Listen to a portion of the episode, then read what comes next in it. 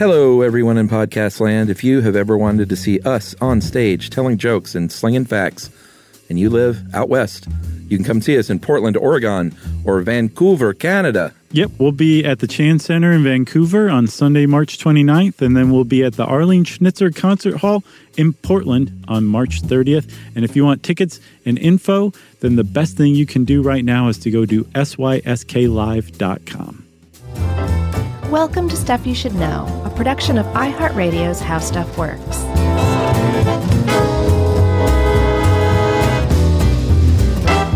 Hey, and welcome to the podcast. I'm Josh Clark. There's Charles W. Chuck Bryant, and there's guest producer Dylan sitting in again, like a great guy. Um, Like a cool cat, baby. I thought you were doing evil German doctor for a second, and then I figured it out. No, man. Wait, I haven't said it yet, and this is stuff you should know. Okay. that was a good one. That no man was wonderful. I love how Sammy Davis Jr. always said cat and Yeah. baby. it was just, he was such a cool dude. And uh, okay, do Sammy Davis Jr. saying we have ways of making you talk. What sounds German about any of that? I just do it, please. Please. We have ways of making you talk, man. that was pretty great. Pretty great. And that's a little soft shoe. it's great stuff, Chuck. So, you know, Billy Crystal uh, used to do Sammy Davis Jr.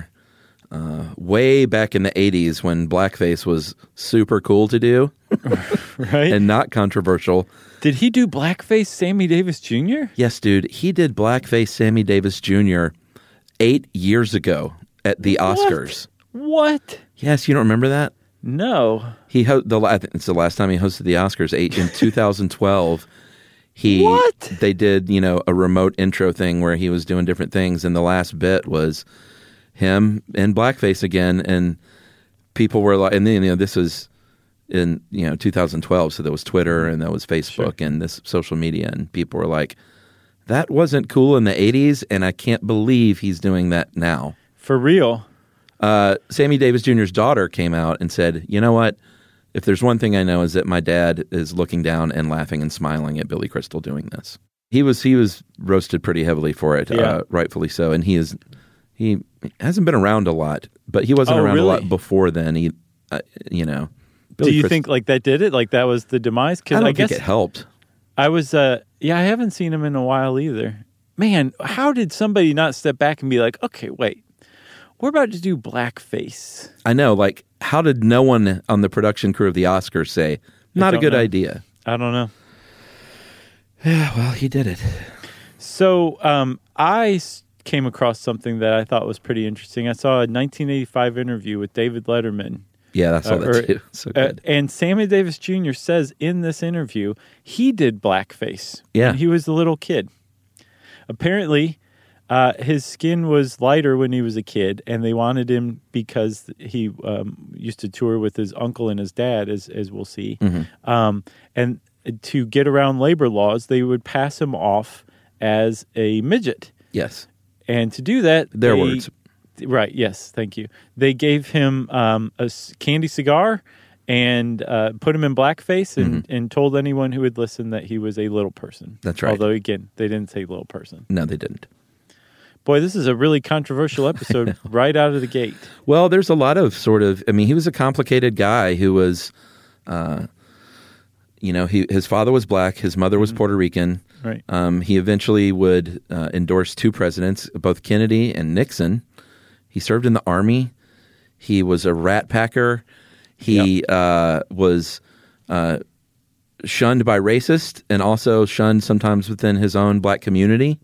Yeah, like a little pinball getting bounced around. And Little is right. He was also a little guy who always, I think, had a complex about his height, about his looks. Um, he had this weird sort of uh, underbite uh, jaw that would jut out to one side when he talked. Uh, Yeah. Just a really fascinating guy that was super, super talented and had his his little tiny fingers in a lot of pies from you know singing and dancing and performing Yeah. live and in movies and on TV and uh, just really really fascinating guy. Yeah, when you look back at the Rat Pack, he was the one that brought the actual talent to the Rat Pack. Like Sinatra could sing, Hey, Dean, whoa, Dean Martin whoa, could sing. whoa. Everyone Um, in the Rat Pack was talented. Right, right. But he was multi-talented, like dancing, doing impressions. Yeah. He uh, he had like a little uh, gunslinger routine. dude, did you see any of that? While. Uh, I did. I, I He's saw amazing. Um, I watched a, a PBS documentary for um, their series American Masters on him, Mm-hmm. and it was like an hour, almost two hours long, and um, it was really in depth and really good. But they had some amazing footage of him just doing all sorts of different stuff. So I guess let me rev- revise that. Yes, the Rat Pack was talented. Sammy Davis Jr. was was more talented than all of them put together. Mm, oh, all right. Okay. So he made. Uh, did you see any of that documentary of the USO tour? uh, there were a few clips in there. Yeah. Yeah. So if you want to see a different side, if you think Sammy Davis Jr. is is just the Candyman or Mr. Bojangles, babe, Man, watching him do Mr. Bojangles That's and great. knowing how he felt about that song, it's very heartbreaking. it is. Um, but if you see this documentary in 1972, he did a, a USO tour of Vietnam, where he performed at drug rehab camps Mm-hmm. uh, and some other you know forward bases. Uh, if you look at this man, this is like as swinging 70s kind of rock and roll as it gets.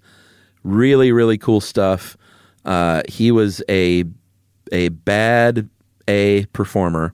Yeah. Uh, he was at places like some of them were kind of full on productions where they were capable of pulling that off. Right. Other times, there's this great footage of him where they could had nothing but a microphone, and he's just like, "All right, give me the mic, and I will like basically kind of do my own beatboxy rhythm section and sing and dance." And the the soldiers are just loving it, man. They're eating it uh, up. Yeah, and this is 1972, I believe. Yeah. And like I mean like his he, like he was a world famous star by then, but also he was an older dude, you know? Like he'd he'd really had his heyday in the late 50s and throughout the 60s, and this is 72, and he's out there in Vietnam belting out Motown hits and Yeah. drumming on the mic stand. So yeah, I, I didn't see all of it, but yeah, you can tell like it was It's pretty cool. yeah, he's he's even more of a talented performer than people realize because you know you do think of him as doing like standards and show tunes and stuff like that, and he did mostly do those things, but he was talented in all sorts of different ways. So um, the Grabster helped us out with this one, and he said that there were a few defining sort of things about Sammy Davis Jr.'s life that inform who he was. Right. Uh, one was that he um, came from poverty. He performed uh, with his, like you said, his uncle, which was not his real uncle, but his dad and his uncle Will Mastin uh, as the uh, was it the Mastin Trio? The Will Mastin Trio, right? and they came from nothing and he did not have any money and he talked later in life about the thrill of leaving a waitress a hundred dollar tip and uh, walking around with a thousand dollars in your pocket he said yeah, like later was- on in life. yeah he's like that was a year's salary and he was like no one understands that unless you've been at the bottom Right. And he was definitely at the bottom and they he and his father and his uncle Will worked their way up. Um, you know, all through they started all throughout the depression on the Chitlin circuit doing vaudeville. Um, and he didn't go to school once because this is really important to understand. He spent his entire life in show business and the the earliest years constantly on the road with his uncle and his dad. Yeah, so that's the second point. Never went to school at all. Uh, did not learn to read and write until he was in the army, um, and always apparently had trouble writing. And he always looked at it as he was always, you know, sort of ashamed of it.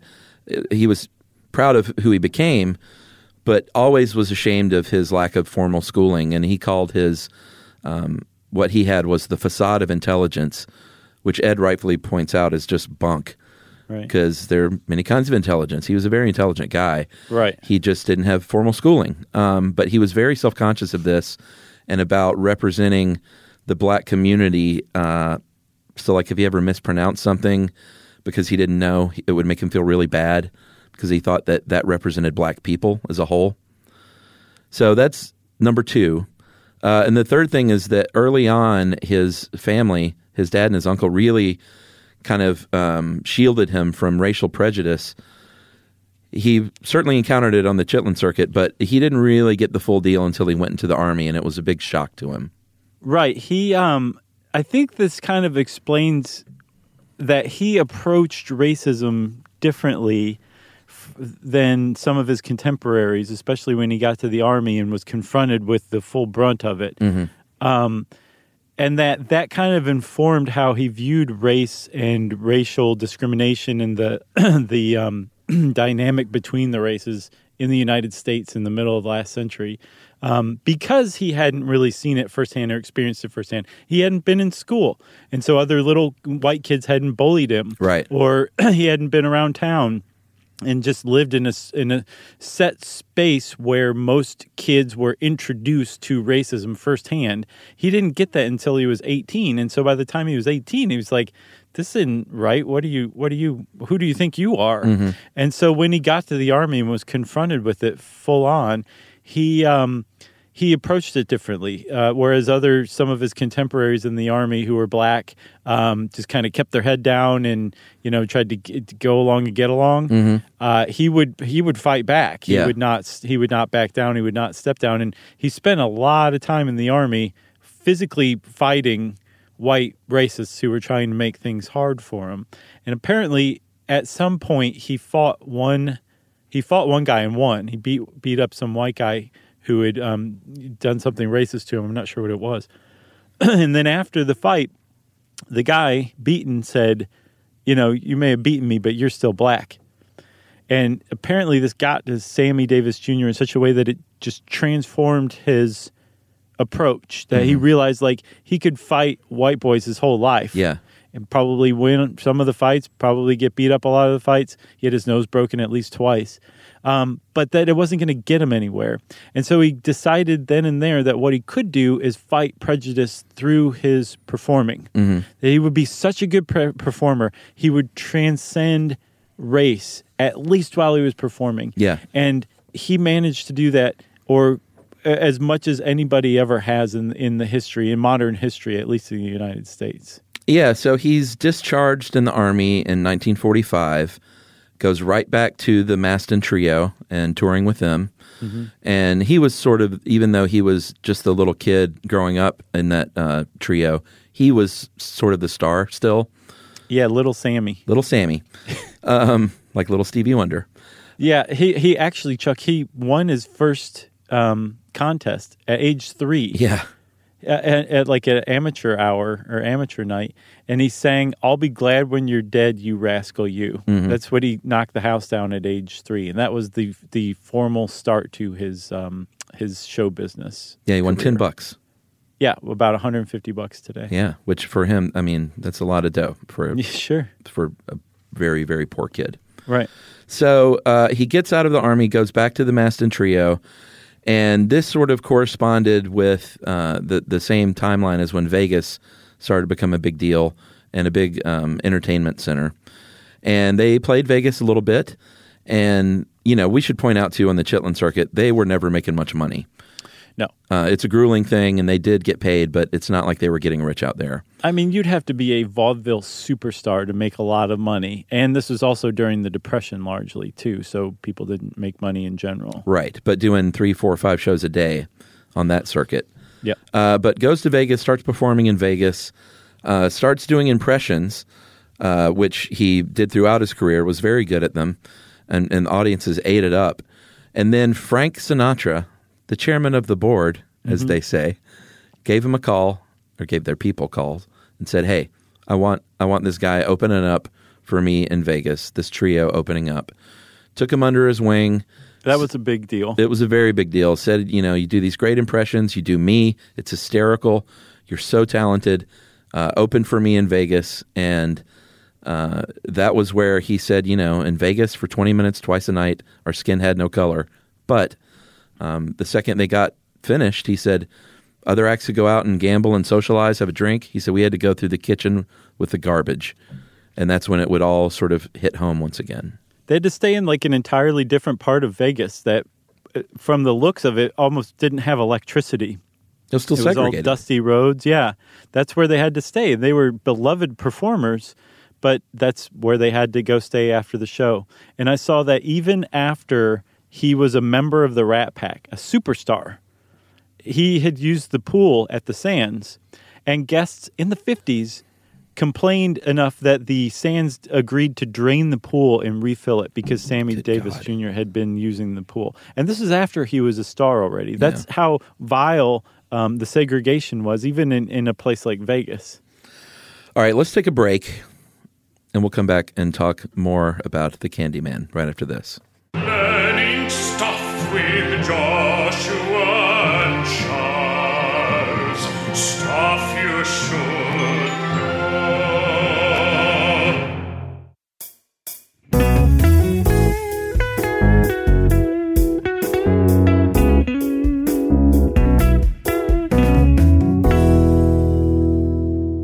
So, Sammy Davis Jr. wrote a bunch of memoirs and autobiographies over the years, uh, and one of them is a very great Spinal Tap joke. so, I know you you still haven't seen it, right? I saw it, but I've, Oh, I've only seen it once, and it was a couple years ago. Oh, okay. So one of his his I think his first one um, was called Yes I Can. Sure. And there's a great scene in Spinal Tap when Bruno Kirby as a limo driver is talking about it and he said he said something about Yes I Can. He said although the real title should have been Yes I Can if Frank says it's okay because Frank called the shots for all those guys. That's right. I remember that too. It's a very funny joke. Like he just keeps going off about that, doesn't he? yeah. Yeah. It's good stuff. You know Billy Crystal and Bruno Kirby had a very famous falling out and No, why? legend has it uh, Billy Crystal sort of had him blackballed. What is up with Billy Crystal? He, my impression of him is changing dramatically. He really sells it when the cameras are on, huh? Yeah, well, that's what you do, you know. That's crazy though to to be that. Wow. Wow. I mean, we know the game. People think you and I like each other. right. We got everybody fooled. It's amazing. like uh, what were their names? The Mythbusters. Yeah, they, like the day the camera stopped rolling, they released press statements saying we never liked each other. I know. Why would why would anybody do that? Even if know. you didn't like each other, why would you just let it go? You know. I don't know. But it's uh, Jamie and um, Adam, Adam. That's right. Adam. Savage. Adam's a great guy. I know him a Sure. little bit. So Are you implying Jamie's not? I don't know him any. Oh, okay. I'm not siding. This took a really weird turn, didn't it? It did. So back to Sammy Davis Jr. He also uh, started his star started rising. Um, well, his star had already risen, but in the '70s, when the variety show came about, which was a big deal in the '70s and even into the '80s, Sammy Davis Jr. was perfect for that medium. Well, this was this was I think even earlier than that when TV really started to dominate. The earliest shows that they had were vaudeville shows and that led to variety shows. He had his own variety show later in the '70s because he was so, and it wasn't a huge hit, but Right. for someone who can dance and sing and do impressions and do comedy, Mm-hmm. and for God's sakes is a real deal gunslinger, Right. a variety show is pretty great. It really was. So um, he's, you know, he he uh, he's getting uh, onto TV. Um, there's, their Vegas gigs have really put the Will Mastin trio on the map, and um, they were doing really well. Um, they had reliable work, that kind of stuff. People knew who Sammy Davis Jr. was. He was already, you know, a protege of Frank Sinatra by this time. Um, but it wasn't until 1951 that uh, the the big break came through, and it really came through in like a really kind of Hollywood story kind of way, where like this they the they were given this one shot in this one particular spot at just the right time in front of just the right people, and they killed it, and that was it. They the Sammy Davis Jr. was a star from that moment on. That's right, and that was at um, Janis Paige at an, uh, a show at Ciro's, which is now the Comedy Store. Right. Um, and Oh, really? I didn't know that. yeah, yeah, it became the Comedy Store after Ciro's, but was sort of a legendary place, you know, of its own in its own right. Oh, yeah. But everyone, you know, this, apparently it's debatable whether or not it was an Oscar party, uh, after party or not. But regardless, there were a lot of Hollywood people there. Including Bogey and his Rat Pack. Sure, the the original Rat Pack, mm-hmm. which wasn't called the Rat Pack. No, it was actually. It was. Yep. Well, why did? Oh, never mind. I'm not going down that rabbit hole. What? That's all right. Okay. So he uh, he kills it there. He's doing impressions of people that are in the audience. Everyone loves him. Uh, they sign with the William Mor- uh, Morris Agency, and an overnight sensation. You know, 20, 30 years in the making starts happening. Yeah, and we should say so. Sammy Davis Jr. became known for his impressions. He was groundbreaking in the sense that he would do impressions of white people. And up to the time Sammy Davis Jr. started doing impressions of white people, if you were a black performer, you could do impressions of other black people, and that was it. It was Right. just not okay for you to do white people. Sammy Davis Jr. just started doing white people, and the white people loved it. And at that show at Ciro's, he was doing impressions of some of the people in the crowd. Like he did a killer Cary Grant, and Cary Grant was a member of Humphrey Bogart's Rat Pack, and he was probably there that night. Um, so there were a lot of people who were getting impressions done of them. They just loved it, killed. And um, I think Janis Paige said, "I was the headliner tonight. I think these guys should be the headliner from now on." Yeah, which was pretty cool of her to do that. You know? it's amazing. Yeah. So he gets a record deal. Uh, after that, he's putting out like show tunes, old standards. Sure. Uh, he does a pilot in the mid 50s with his father and uncle uh, about a trio of uh, black entertainers that are kind of struggling called We Three. see- yeah, I would love to see that. Well, there's another pilot we'll talk about later that you definitely need to see. I haven't checked it out yet, but I know I know the one. It's pretty legendary. Yeah. So, uh, a big thing happened that same year in 1954 is Sammy Davis Jr. had a wreck in his Cadillac. And the Cadillac, and this is just horrific to think about because I've seen these, you know, in the middle Yeah. of the steering wheel, they had these little decorative cones that stuck out. Yeah. His left eyeball hit that thing and he lost it and wore an eye patch for a while and then a glass eye. Yeah, apparently he remembers coming out of the car um, with holding his eye in his know, hand. man. And then that's the last thing he remembers. The next thing he remembers after that was waking up in a hospital bed. And when he woke up and realized that he'd lost his eye for life, his eye was gone, um, he was really, really scared that his career was over. Yeah. This is 1954. He'd just gotten his big break three years before and was on his way up. And now all of a sudden he loses his eye. And the thing about losing your eye, in addition to, say, you know, having to sit for publicity photos and try to be a leading man in movies or on Broadway or that kind of thing, um, you have to relearn s- spatial awareness Yeah. You're going from binocular vision to monocular vision, and that has all sorts of weird, tricky effects on you. Sure. So if you're a dancer or a gunslinger or doing some old soft shoe or whatever you're doing, Yeah. you have to relearn how to move. And apparently, one of the things that Sinatra did that was really stand up for uh, Sammy Davis Jr. was he had him basically come convalesce at Sinatra's place Yeah. and really um, guided him in in saying like you need to relearn how to move. You're going to be fine, but you're you're going to have to you're going to have to start really attacking this and you can't really sit around and feel bad for yourself. You need to to get, you know, relearn movement now rather than, you know, spend a year feeling sad. And that was a huge help for him. It was, and he also was kind of. Um, I don't think.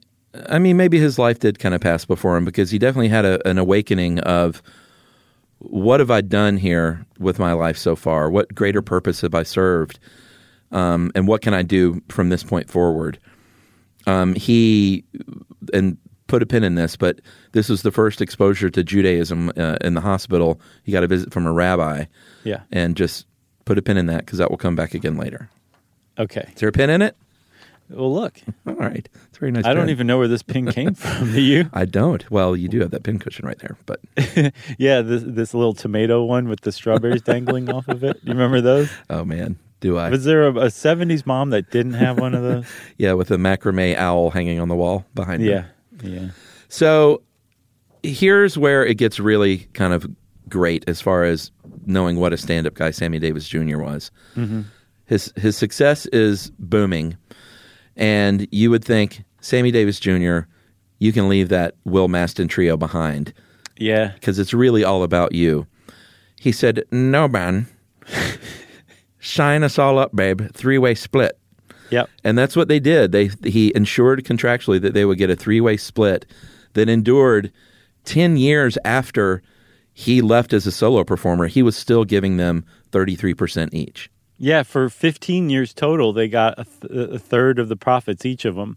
Um, and yeah, they they were you know if, uh, originally they were still doing their Vegas show as the Will Mastin trio featuring Sammy Davis Jr. But then over time, you know, remember his uncle and his dad were a good 20 years older than him. Yeah. By this time, he's in his 30s, so you know they're starting to get they're they're losing their step a little bit. So they start to not be in the show quite as much and Sure. just stepping back. But even still, he made sure they were taken care of for another 15 years. A third, a third. And this is a third during Sammy Davis Jr.'s peak earning years. So he got one third of what he would have gotten had he just basically said, Dad, Uncle Will, thank you for teaching me everything I know. I'm going to move on now. Best of luck. Yeah. Let me know if you need a loan. Instead, he just took a third of what he could have gotten and gave the other two thirds to those two, which is for 15 years, Chuck. Yeah, That's really amazing. it's pretty great. Yeah. Uh, so that pin, it actually wasn't in there that long. We can go ahead and take the pin out. Okay. Because he, uh, after that first meeting with a rabbi, he reads more and more about Judaism. He draws a correlation between the plight of the Jewish people and the plight of black people. And it really spoke to him, and he converted. And some people said, oh, this is a big publicity stunt. He's like, no, this is not a publicity stunt. He said, this is my new religion.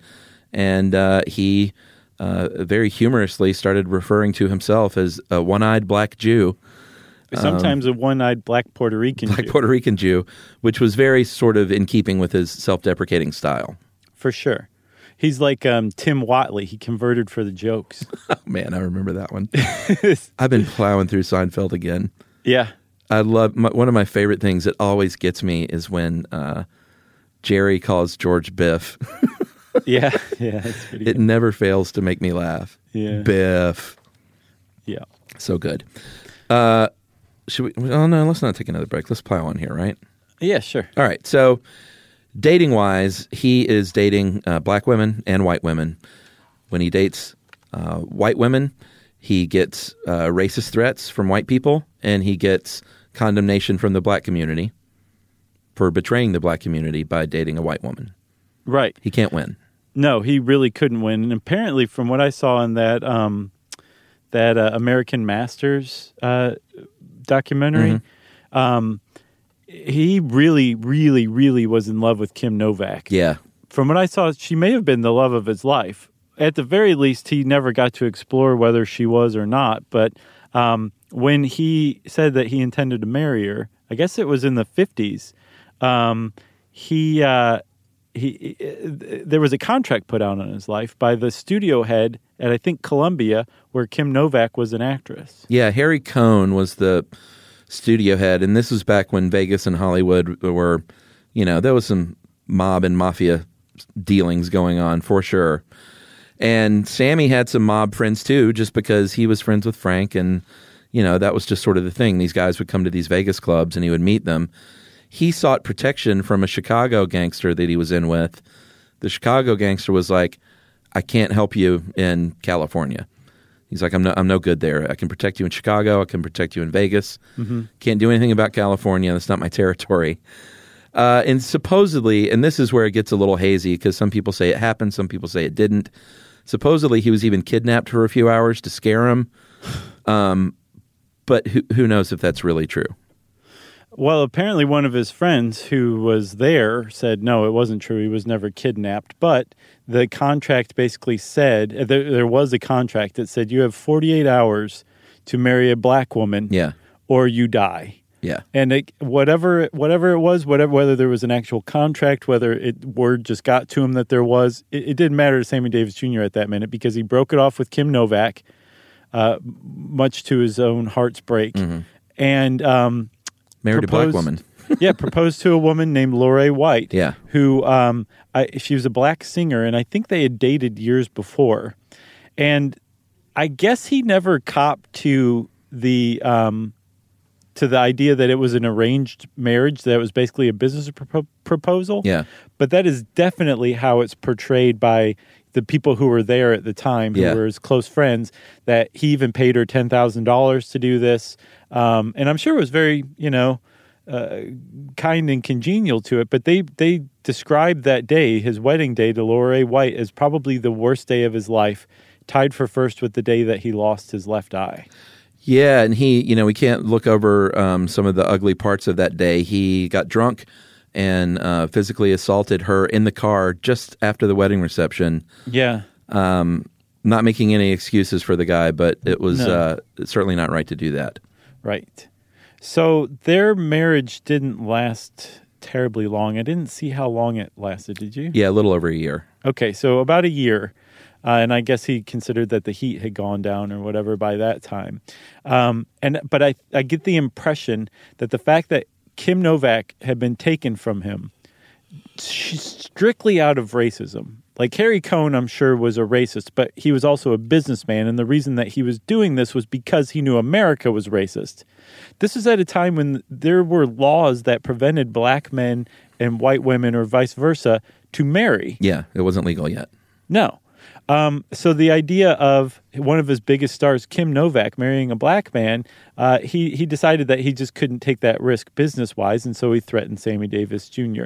Whatever the reason was, Sammy Davis Jr. really bristled under that, and so in 1960, uh, this was a few years after the. Um, he had to break it off with Kim Novak.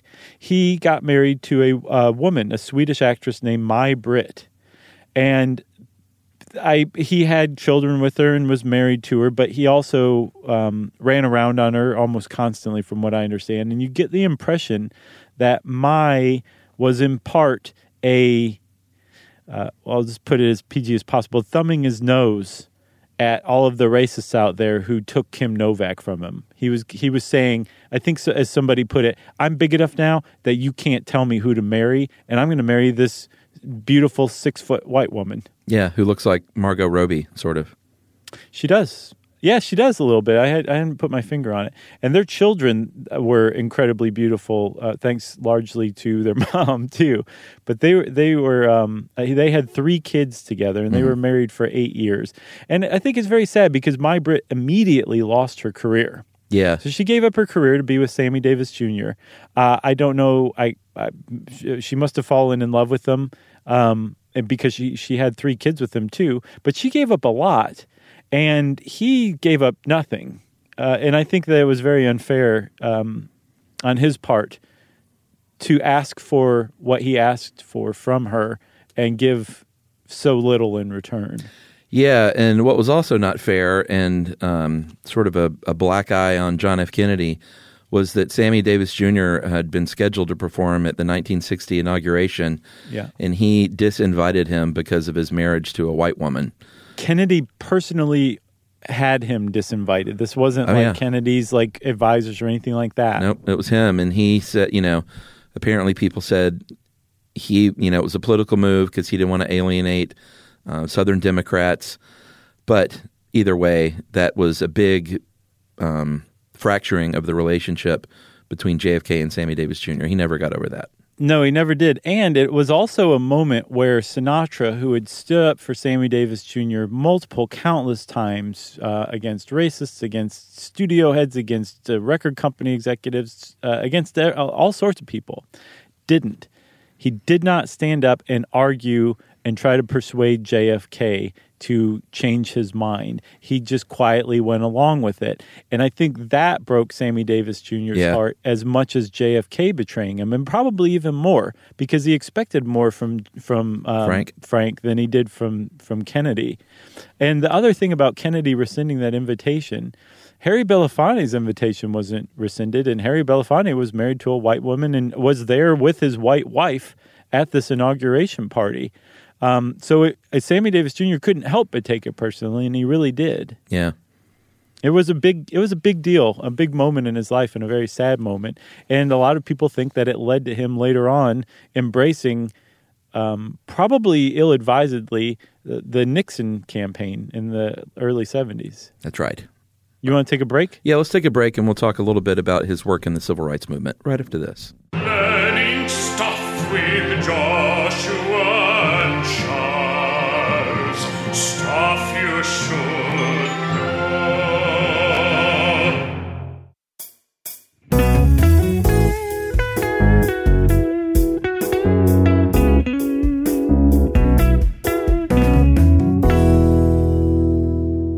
Cat is interesting, man. right? I don't know if everybody's picking up on it. Did you know this before? Because this is your pick, right? Yeah, yeah. I've always been pretty fascinated with him Uh-huh. because we haven't even gotten to the super weird and interesting stuff, Yeah, right. which happens in the 70s. So in the 60s is when, and, and possibly because of the JFK treatment, is when he really starts to get more socially aware, uh, starts donating money to the cause and marches uh, at Selma um, for the civil rights efforts. Um, he, when he supported Nixon, it was not just a thumbing of the nose at, at Kennedy, but he bought into Nixon and thought that it was going to be a good choice for black America. Uh, he regretted that later on, of course, Sure. but it wasn't just um, a poopy pants move like, hey, well, I'm going to support Nixon now because you disinvited me. Exactly. And so um, one of the other reasons that he embraced Nixon was that Nixon embraced him as a human being and really stood in stark contrast to the treatment he received from Kennedy. Um, and in that, Nixon actually seemed to really like Sammy Davis Jr. That a lot of people are like the Nixon administration was just using Sammy Davis Jr. They were at the same time um, using what's called the Southern strategy, which is they were stoking racism among Southern whites to get them to turn on the Democrats. Um, but he also apparently really did like Sammy Davis Jr. and admired him. And under Nixon's administration, it tastes like bitter acid saying this, Sammy Davis Jr. became the first black person to sleep in the Lincoln bedroom. Yeah. Yeah. And apparently, Sammy Davis Jr. was an avid Lincoln fan. And s- sleeping in the Lincoln bedroom with some of Abraham Lincoln and Mary Todd Lincoln's personal effects Yeah. in this room just blew him away. oh, I'm sure. And that was actually how he ended up in Vietnam doing this USO tour in 1972. He said, "What can I do to help?" Mm-hmm. And Nixon said that would probably that would probably help a lot.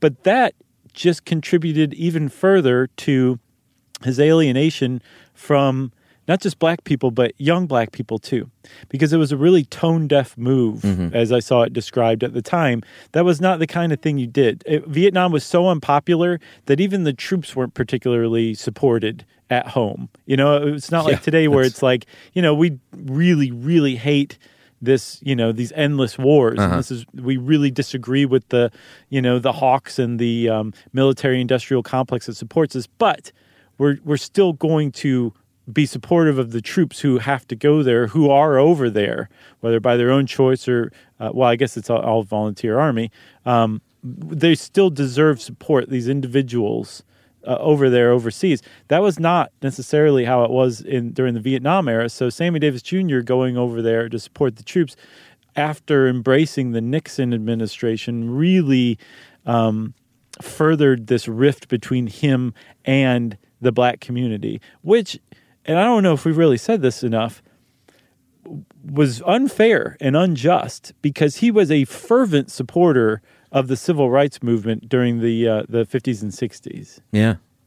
I mean, fervent. Like he marched in Selma with Martin Luther King Jr., scared to death apparently, but he still went and he still did it. He contributed a ton of money to the civil rights movement. Um, he was he was legit for sure, but he also was, um, you know, friends with Richard Nixon. So one kind of one kind of tarnishes the other. You know. yeah, for sure. So in the 60s, uh, he is blown up. He's everywhere. He's on stage, he's recording records, he's on TV, he's doing celebrity roast, he's on Broadway, he's writing books, he's doing the gunslinger thing. uh, he's making a lot of money at this point and starts spending a lot of money because he came from nothing, like we said. Uh, this is when the Rat Pack thing really heats up, uh, and he's hanging out with uh, Joey Bishop, Peter Lawford, Dean Martin, and of course the chairman. Right. Uh, and started um, their first movie together, which was uh, Ocean's Eleven. Not a great movie. Oh, disagree. No, I, I, don't, I think the original's not very good. Oh, I liked it. Uh, I thought the remake was great, but um, did not care for the, original. I like the original. Yeah. Uh, Have hanging, you seen Robin and the Seven Hoods? uh, yeah, n- also not great. I don't think the Rat Pack ever made a great movie. Okay. That's just my opinion. What about Time Bandits? Fantastic. Okay. Uh, they were hanging out at uh, the Coconut Grove in the Ambassador Hotel, which um, is a place that I have a neat little quick story.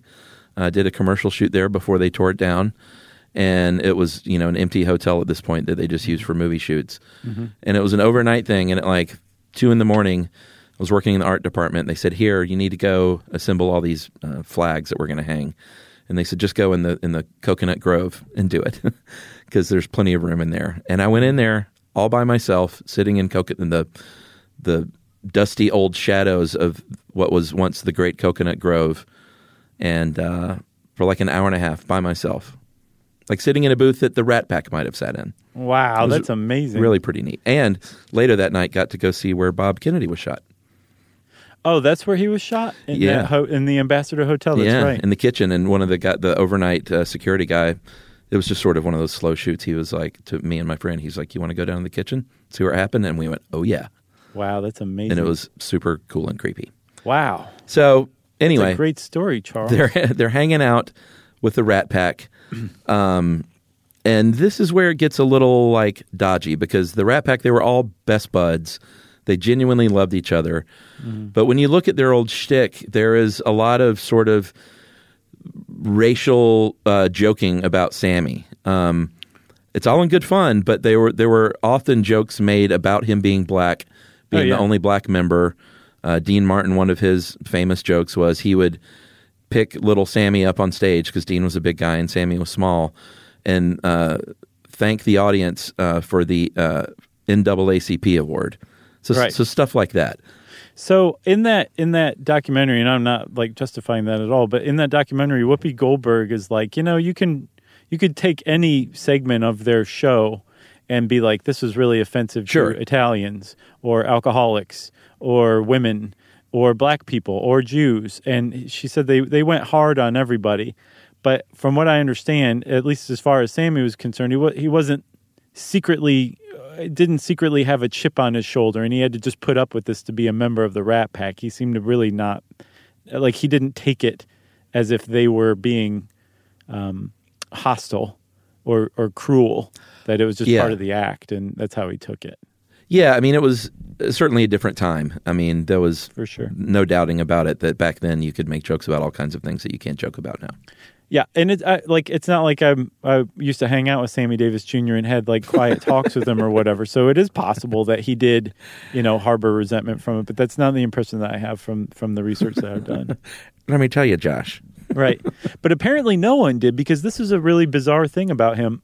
when when he um, was talking about converting to Judaism, I think in like a 1966 Playboy interview, um, he was talking about the, losing his eye and then you know converting to Judaism, and that it happened during a period of soul searching, and that he did all this and went through all this, even though he was convalescing at Frank Sinatra's house, even though apparently Jerry Lewis spent seven days at his bedside when he was in the hospital, had all these telegrams coming in, and all this outpouring of support.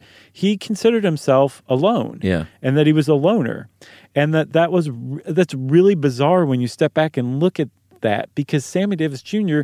always had friends. He was always the life of the party. He was always a good guy. Everybody wanted to be around him. Um, he was always having fun, but he considered himself a loner, and apparently he didn't let people in. Yeah. So even if I had been hanging around with him, he probably wouldn't have had that conversation with Yeah. me anyway. You're like, Sammy, I don't feel like I know the real you.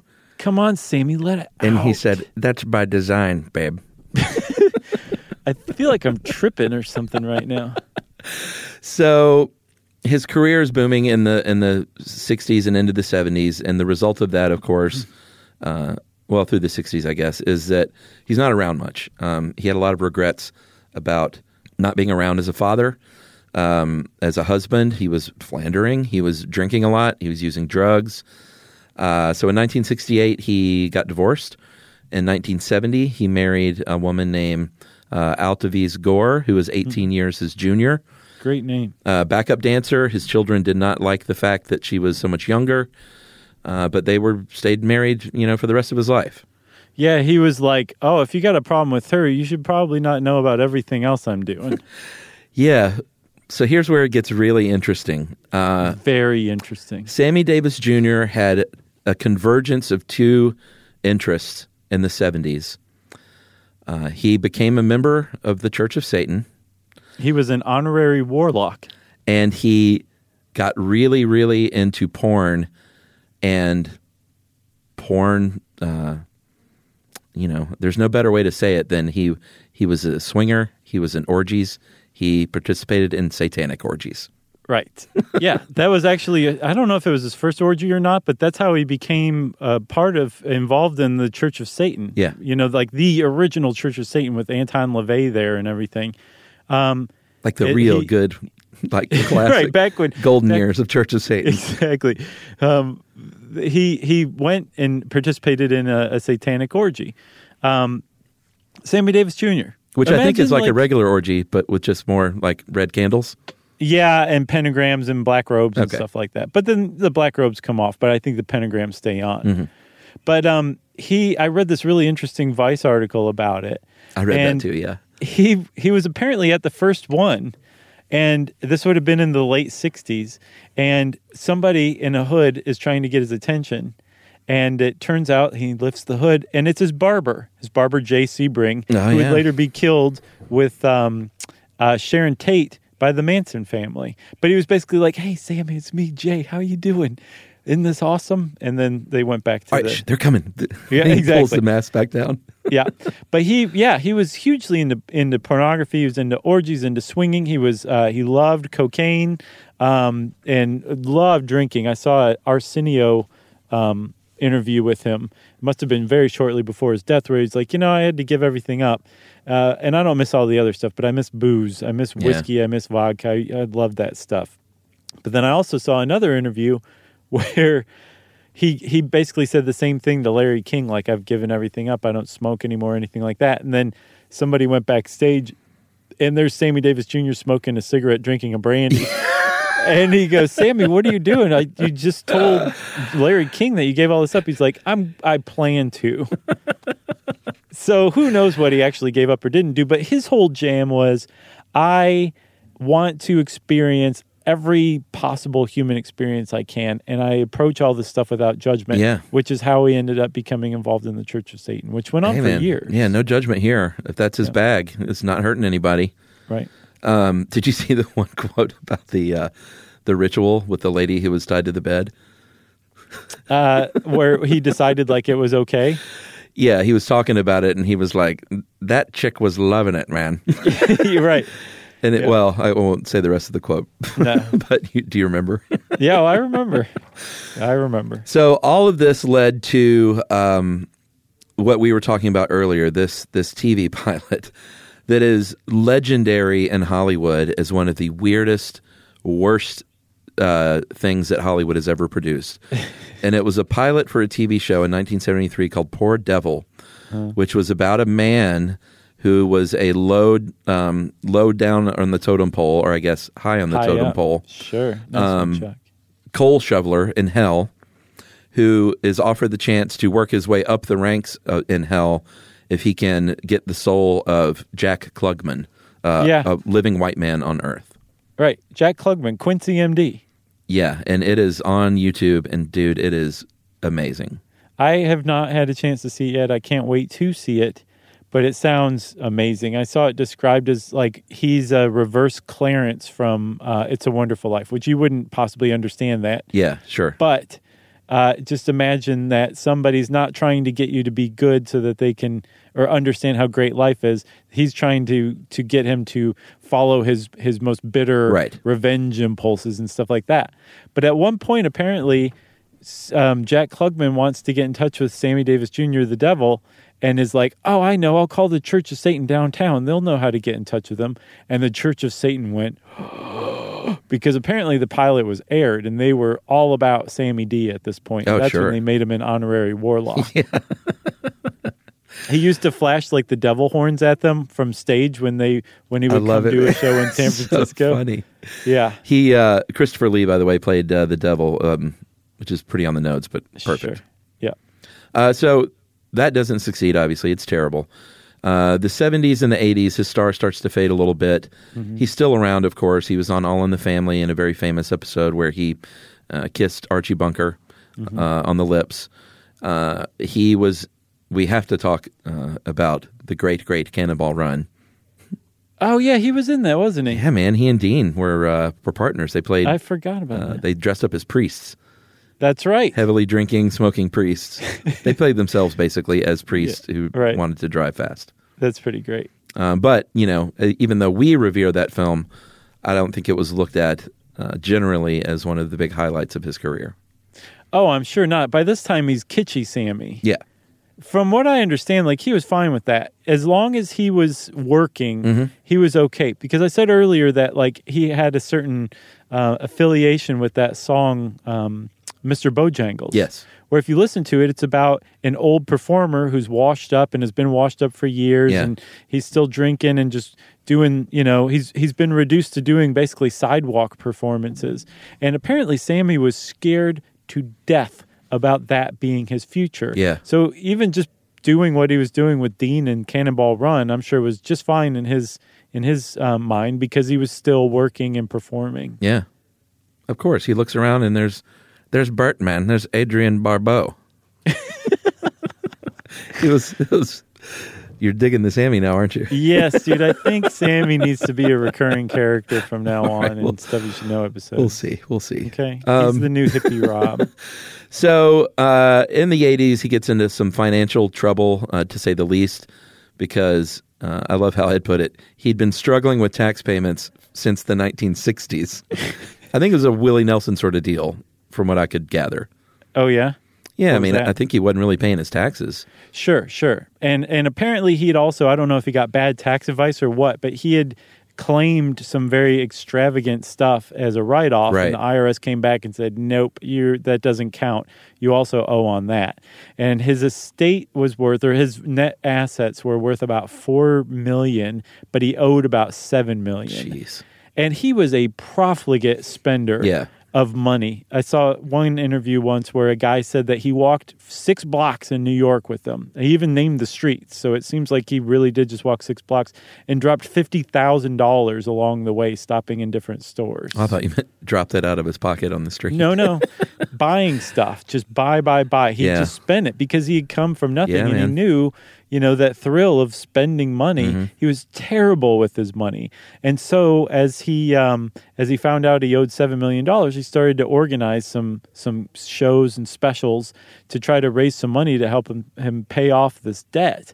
And after the first one, I think in 1989, he uh, found that he had a sore throat, so he went to the doctor and ultimately was diagnosed with throat cancer. Yeah, after the that very first show, that's like such cruel irony. Yeah. uh, to raise all this money because when he passed away in 1990, in May 16th, uh, of cancer, he left that tax bill to his wife. Uh, like that, that carried over. Yeah, Altovise. Yeah, so Altovise. um, it really uh, left her kind of destitute for the rest of her life as well. Oh yeah, for sure. Um, I mean, like she she then she basically owed three million dollars, and his estate was sold off, like basically at a yard sale auction. Yeah. all of his stuff was, um, and yeah, he, he that was not that was the the the negative part of his legacy was that tax debt, leaving that behind. Yeah, and you know, in one way, it's like kind of a sad ending uh, with the financial stuff, and obviously dying way too young of cancer. But yeah, sixty five, man. he did accomplish everything he set out to accomplish. He uh, he showed everybody who said this diminutive little uh, mixed race, kind of funny looking guy uh, is never going to amount to anything. And he had a, a lifelong career from the age of three to sixty five in Yeah. show business. So And one of the things, Chuck, is he did not really harbor regret. He apparently, didn't. whenever he talked about his life, he talked about it with great satisfaction, which is pretty reassuring. yeah, that quote on that Letterman show was great. Yeah. on the 85 episode, he's, he's talking about the younger generation. And he said, I look at the young performers today and I go like this Yeah, man, go ahead, cook. I've been there. That's it, man. I have no envy. I did it all. Yeah. Pretty great. Go ahead, cook. That's great. Sammy Davis Jr., everybody. Round of applause. Uh, you got anything else? Got nothing else. If you want to know more about Sammy Davis Jr., just start watching some of his old performances. They're pretty amazing. Uh, and while you're doing that, we're going to just move on ahead to listener mail. Yeah, this is about the 911 pizza thing. We heard from a lot of uh, 911 people. Yeah, I'm glad that you uh, you picked one of these, man. This is good. Uh, hey, while we are not specifically trained to send EMS to calls where people pretend to order a pizza, uh, most 911 dispatchers will, in fact, ask you, uh, This is 911. Did you dial the wrong number? And if they respond no, we will then say, Are you in a situation where you can't ask for help? And then they can say yes or no, obviously. Uh, there are many stories of this working out, most in domestic violence or kidnapping situations. So even though it isn't protocol necessarily or set in stone as a way to ask for help, it could help many people in bad situations. We will not just hang up on you. Uh, even if you keep ordering a pizza and do not acknowledge that you need help, most will still send out law enforcement for a welfare check due to the suspicious nature of the call. I'm glad to hear this. Yeah, please let this be known because in a last ditch effort, this may save someone's life. And that is Yeah. from responder Brooke Diane. Thanks, Brooke. And thank you also not for being like, Josh was wrong, wrong, wrong, wrong, wrong. Oh, I don't remember. Did you say that's not true? Yeah, I said specifically it's an urban legend. Oh, okay. I don't even remember that. Yeah, so I was really glad when people started writing. I'm glad you picked one to say like, no, this is this is for real. Oh, okay. Great. Thanks again, Brooke. That was fantastic. Uh, if you want to get in touch with us like Brooke did, even if you do want to say Josh was wrong, wrong, wrong, wrong, wrong, that's all right. We love to hear that kind of thing. You can uh, send us an email to stuffpodcast at iheartradio.com. Stuff You Should Know is a production of iHeartRadio's How Stuff Works. For more podcasts from iHeartRadio, visit the iHeartRadio app, Apple Podcasts, or wherever you listen to your favorite shows.